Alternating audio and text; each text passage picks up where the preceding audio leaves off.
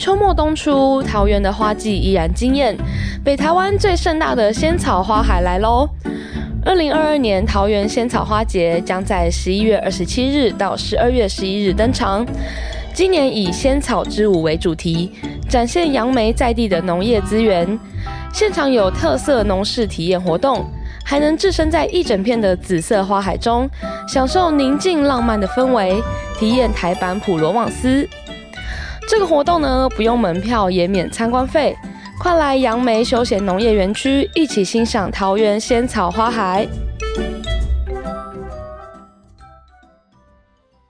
加密货币交易所 FTS 破产，用户血本无归，创办人 SBF 神隐后呢，又频频在推特发表各式各样的声明。这些事件呢，你或许在过去两周常常在新闻媒体中看到或是听到。但是这个到底代表了什么事情呢？对于我们台湾币圈的玩家又有什么影响呢？今天的记者茶水间带你听懂背后的故事。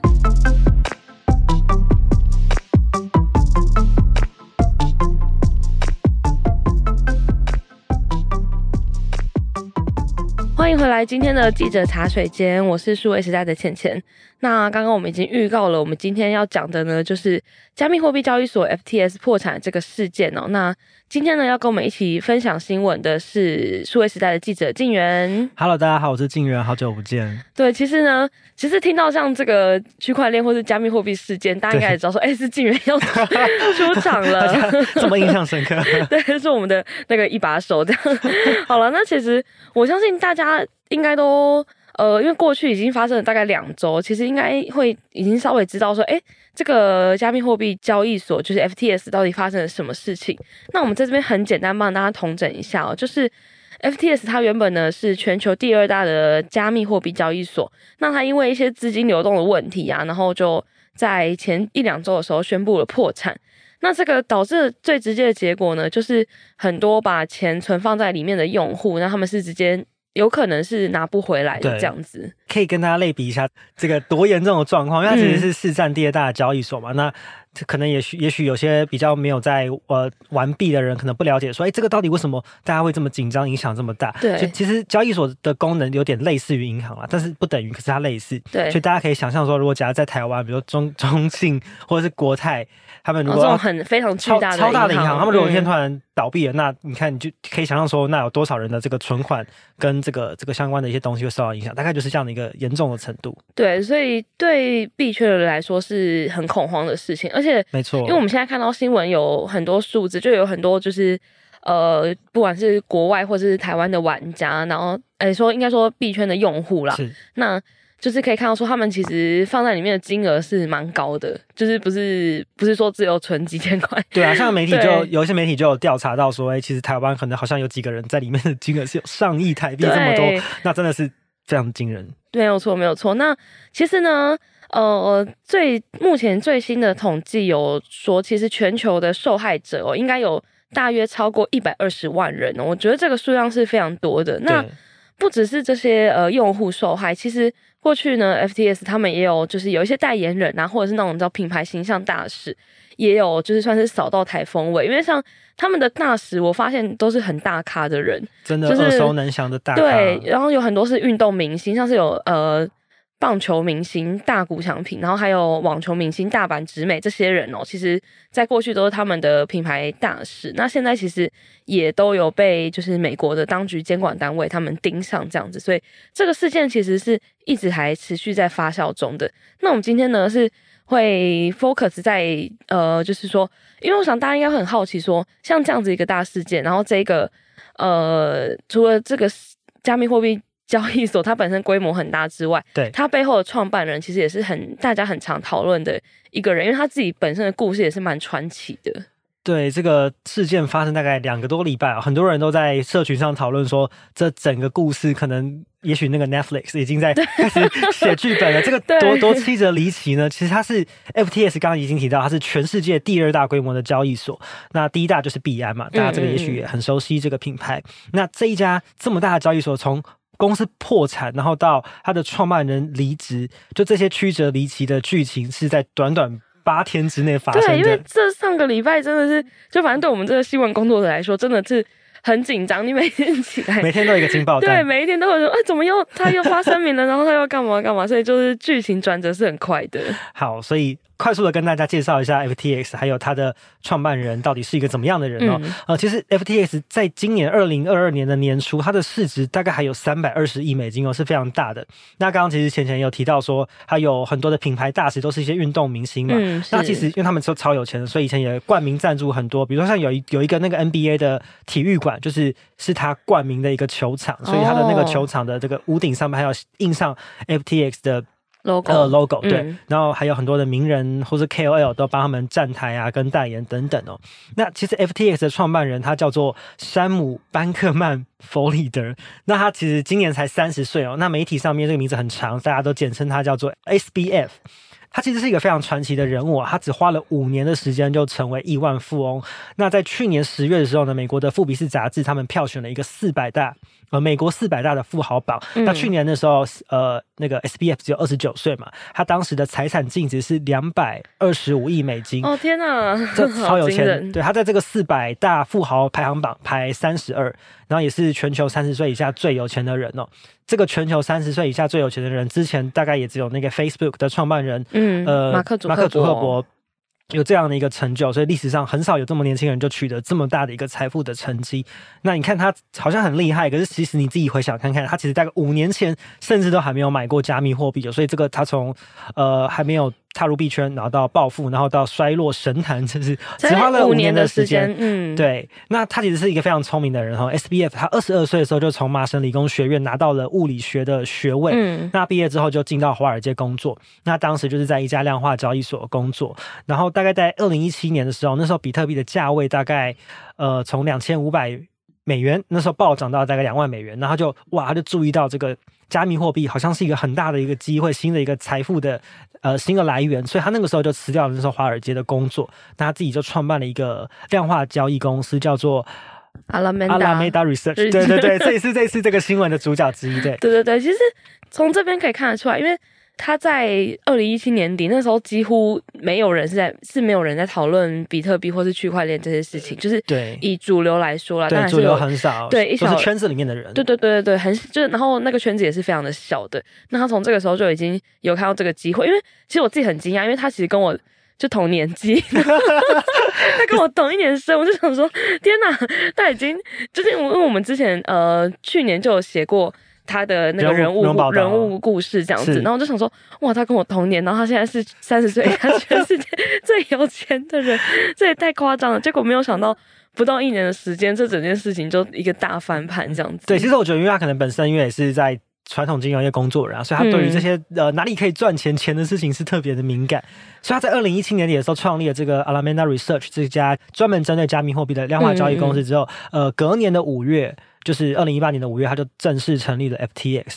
那其实市面上大家可能耳熟能详，有很多不同的交易所，比如说在美国上市的 Coinbase，还有呃 Binance 币安啊等等，很多很多大家都可能都听过。那为什么 FTX 它可以这么大，然后这么知名，这么多人用呢？嗯，那其实很大一个原因是它有提供这种呃很复杂的衍生的这种金融商品。那它其实包括它的界面设计啊，还有它的一些提供给大家串的 API 都是非常适合就是投资人来去操作的。所以它其实用户的组成里面吸引了非常大量那种从传统金融这种在做投资的人，然后转到 crypto 里面的人来使用。那它的衍生的商品很多，包括像期货啊、选择前、波动率指数、杠那个杠杆杠杆。代币杠杆你，无法念这个字。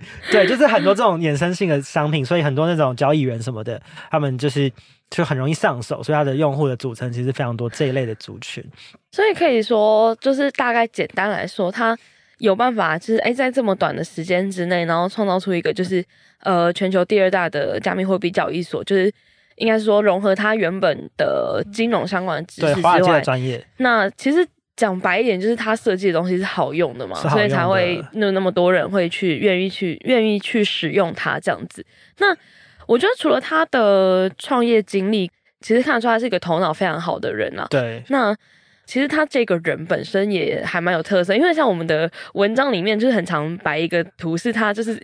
一头乱乱的头发，然后就坐在一个就是电脑前面，这样你就会想说，就是哪来的阿宅？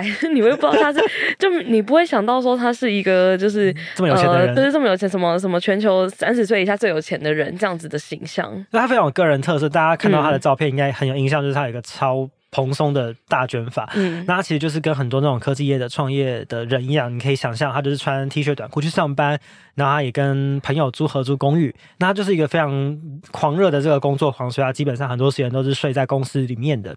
那蛮特别是，他其实是一个吃素的素食者。嗯、那为什么要吃素呢？因为他觉得养殖场花六到八周去折磨一只鸡，只为了让大家可能在一餐可能半小时把它吃完，所以他觉得这个时间成本不太合理，所以他不吃肉，他是一个素食者。那他之前有接受媒体专访的时候，就有提到说，他是一个对自己非常严格自律的工作狂。那很多时候，员工只有在厌倦看到他的时候，他才会回家睡觉。而且他是不喝酒的，他也不出门度假，所以他其实就是完全所有时间都在工作。嗯嗯嗯，就花了很多时间在投入这件事。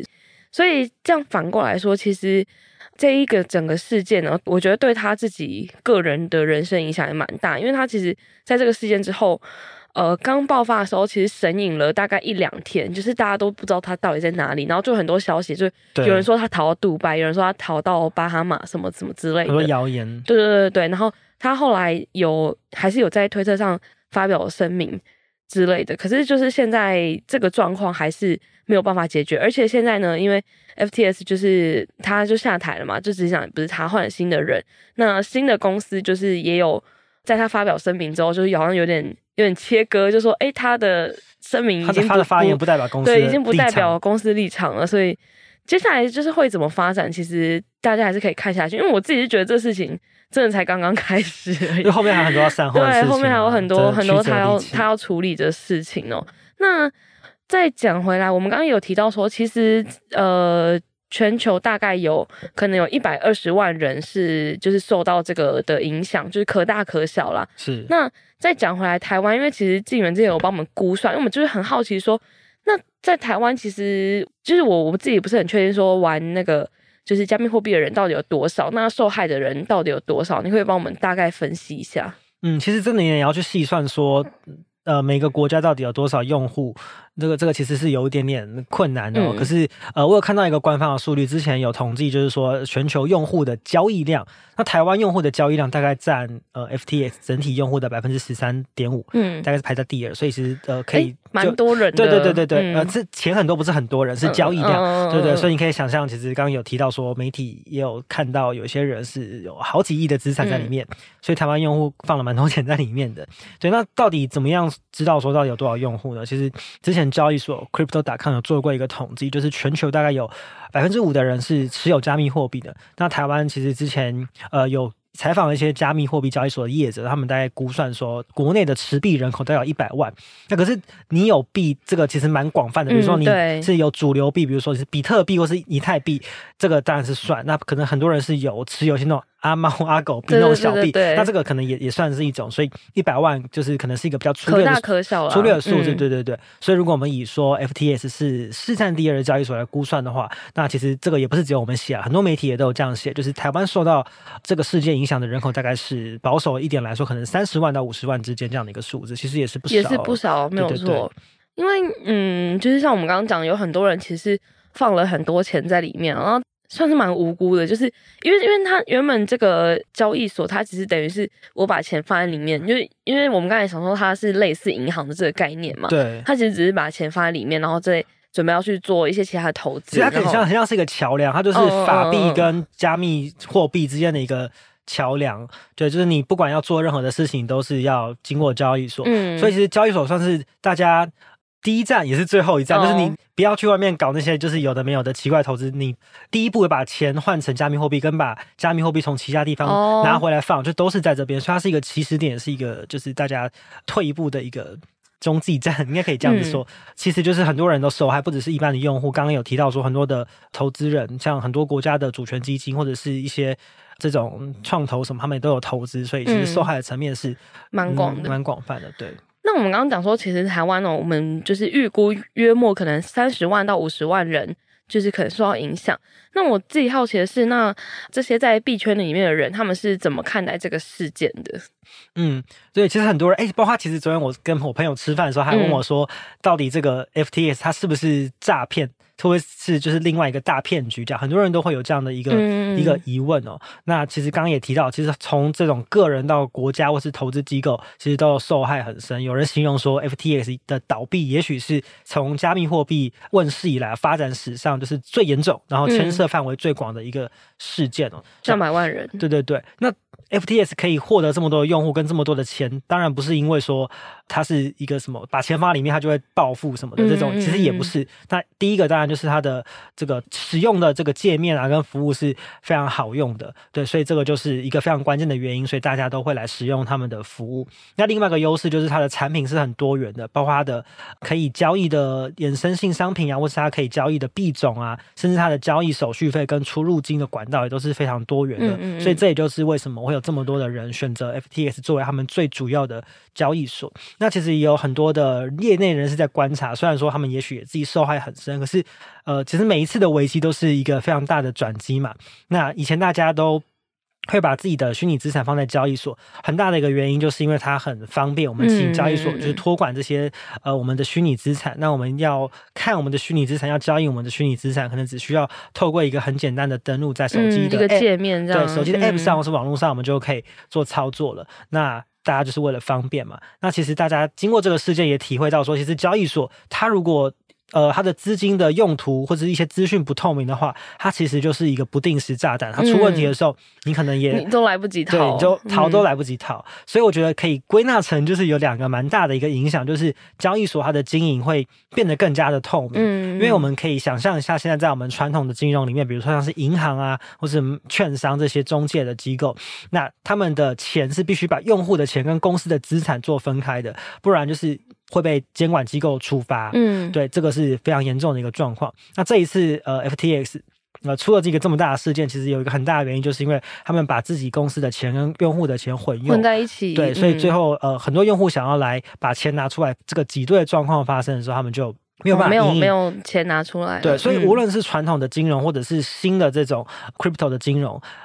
不要混用用户的资产，这也是各国监管单位就是非常重视，也一直在希望可以改善的一个重点哦。所以这次也看到很多交易所他们提出了一个办法，叫做 POR，它的全文叫做 Proof of Reserve，就是这是一个证明呃。去中心化区块链资产，呃，在交易所里面有足够资金储备的一个方法。那交易所可以把这些资讯公开，用图像化的方式呈现，让所有人都可以看得到，呃，这个交易所在区块链上面的一些数据。那好处就是说，可以提供使用者更多的保障，然后确保用户在交易所存放的资金没有被转移或者是滥用。那其实国际上面一些主流的交易所也慢慢提供这个 POR，让大家可以去看他们的资金用途是怎么样。就是我觉得增加透明度这件事情是。这一次蛮大的一个好的影响，那当然 POR 是一个方法，也许之后还有更多更好的方法会慢慢诞生，也说不定。嗯、然后我觉得第二个影响是，就是大家对于怎么样保管自己的虚拟资产这件事情变得更有意识。对，因为你就会发现，你放在别人的交易所，然后结果会发生这样的事情。就虽然说也不能说这种事情会一再发生，可是总是大家是一朝被蛇咬嘛，所以就还是十年怕草绳。对，没错，就是所以大家会觉得，哎，那我不然。接下来我们就是试试看自己的钱还是自己保管，可能会比较安心。对，所以有一个产品叫做冷钱包，在最近就变得非常热门。嗯。好，那这边我们就要帮大家科普 什么是冷钱包呢？因为我自己第一次听到这个名词，我其实这真的没有很懂。你会放在冰箱是不是？对，什么 钱包还有分冷的跟热的？那对，因为那有冷钱包，那有热钱包吗？你会帮我们解释一下？嗯，其实所谓的热钱包就是有连接网络的。这个钱包就叫做热钱包，嗯嗯，比如说像我们在币安啊，或者是我们在比如台湾的这种 MyCoin 上面的这种交易所，嗯，它上面我们开的这个钱包，因为它是有跟网络做连接的，所以这个叫做就所谓的热钱包。那它的还是有一些风险啦，比如说可能骇客会入侵啊，什么什么的，嗯、可能会有这些状况，这样子会盗取你的私钥跟这个助记词。那所谓的冷钱包就是它没有跟网络有做任何的连接的，那其实可以分成两种。广义来说啦，啊，有一种它就是做成像 USB，就是硬体的装置，所以你可以把你的助记词跟私钥就存在这个里面。那因为它没有跟网络做连接，所以它就可以大幅的避免掉呃骇客入侵或者是你的这些很机密的资料外泄的问题。那还有一种更传统的方法，就是把你的助记词跟私钥就直接写在纸上面，这也是一种 一种冷钱包，对对对对，对。所以就像刚刚钱钱说的，自己的钱自己管嘛。所以现在有很多的 KOL 都开始提倡说，呃，not your keys, not your coins，就是如果你这个私钥不是你管的话，那这些钱可能也不真正算是你的钱。嗯，所以。可以看到很多人鼓励，就是大家把资金呃转往冷钱包，让自己去掌管这些虚拟的资产。那呃，这当然是一个方法了。不过，我觉得我们刚刚谈到说这个事情可以对产业带来什么更长久的影响，我觉得就是保管资金这件事情可以变得更好用，门槛更低。因为虽然说写在纸上或者是用冷钱包是一个。相对安全的方法，可是它其实就是很不好用，嗯、很不方便。就是你每次如果要存取你的虚拟资产，你都还要去查，或者是你的纸也有可能会不见啊，可能会就是放在口袋，就是丢到洗衣机之类。嗯、它就是不是一个很好用的方法，所以大家才会去想要用这个交易所的这种托管钱包，因为它就是很方便嘛。就是虽然说你牺牲掉了自己的主控权，可是你获得的是一个更好用的一个使用者体验。对，所以。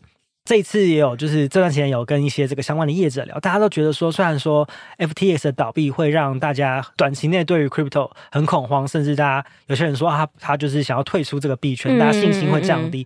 但是我觉得，就是长久来说，它其实是让呃大家或者是说这些创新或服务更大幅度的从中心化转向去中心化的一个很大的分水岭。对，虽然说呃现在的。所谓的冷钱包很不好用，但是说不定正是因为这样子，所以之后新开发的技术、新开发的产品，它会就是朝这个方向去努力，变得更好用。对对，把这些就是可以自己管理的冷钱包，或是这些储存的装置变得更好用。所以有一天我们也许很快可以看到这样的产品出现，虽然说我们还不知道它具体的样貌是什么。所以我觉得这个也会是一个另外一个呃蛮正面的影响。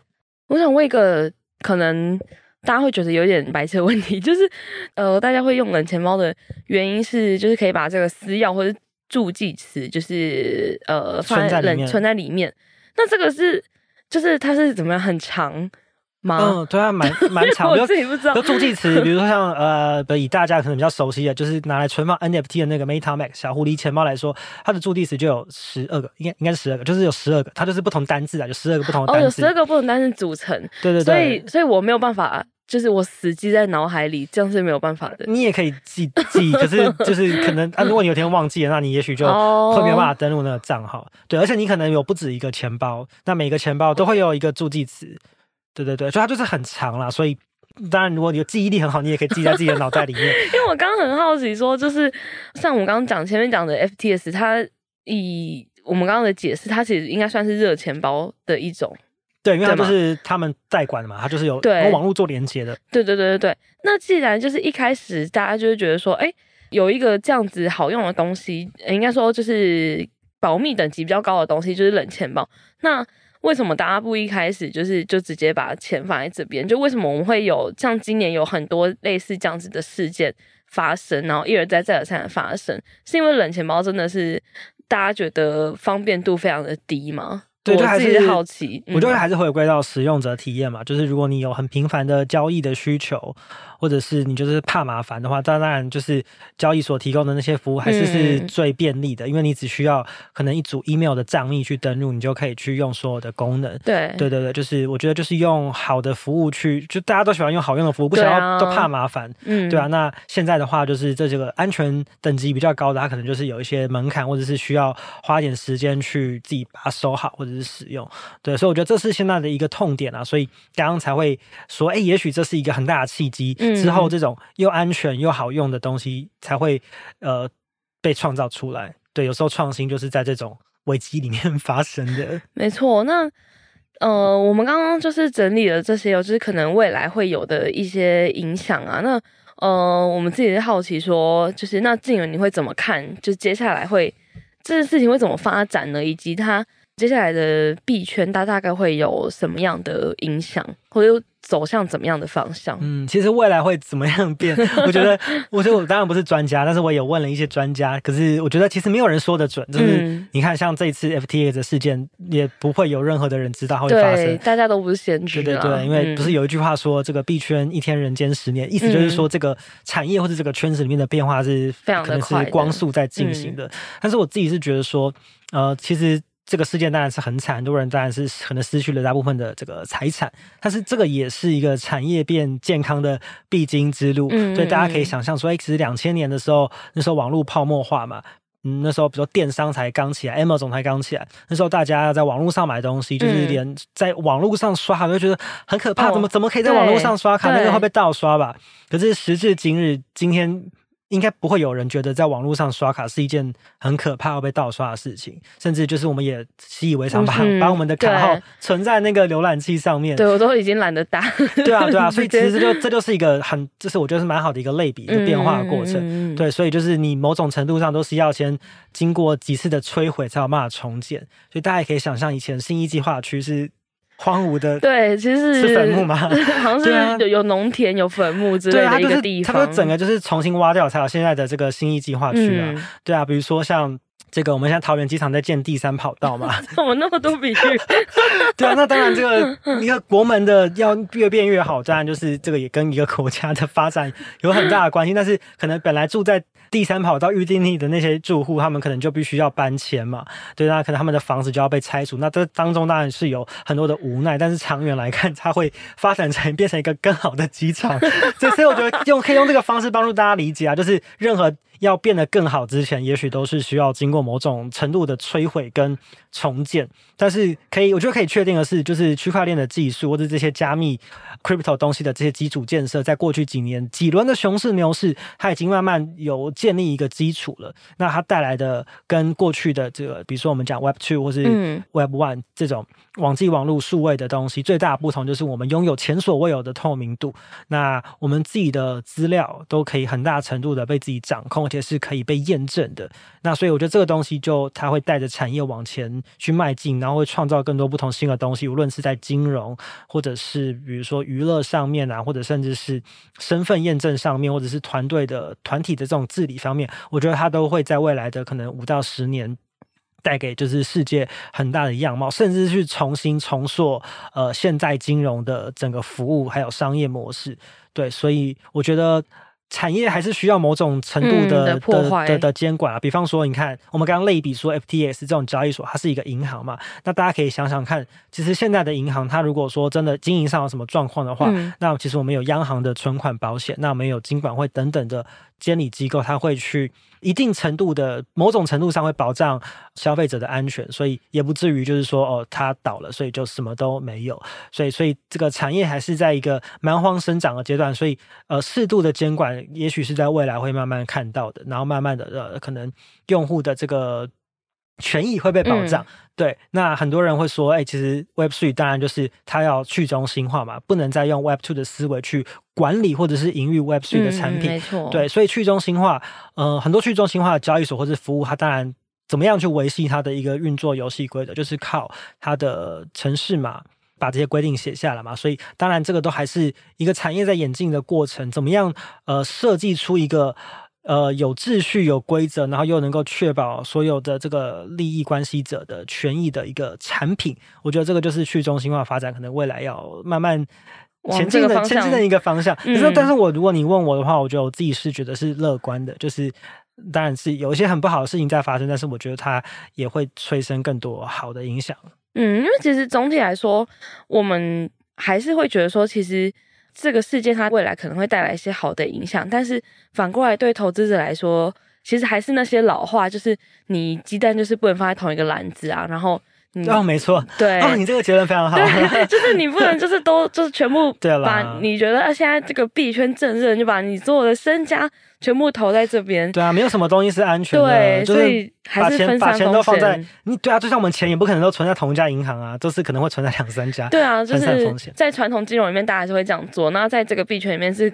呃，以目前的状况来说，是更需要这样子的观念的。所以就是，呃，你看投资前就还是要先看清楚，然后注意这个风险分散的部分，这样子其实可以尽量比较可以降低这种事情的伤害，因为我们很难保证说这样的事情不会再发生。可是因为这个是一个可能会有的过程，但是就是我们当然是希望大家就是钱都可以保护好，就是伤害尽量减低，这样是最好的。对啊，有时候人性的贪婪才是最最可怕的，可能不是技术本身。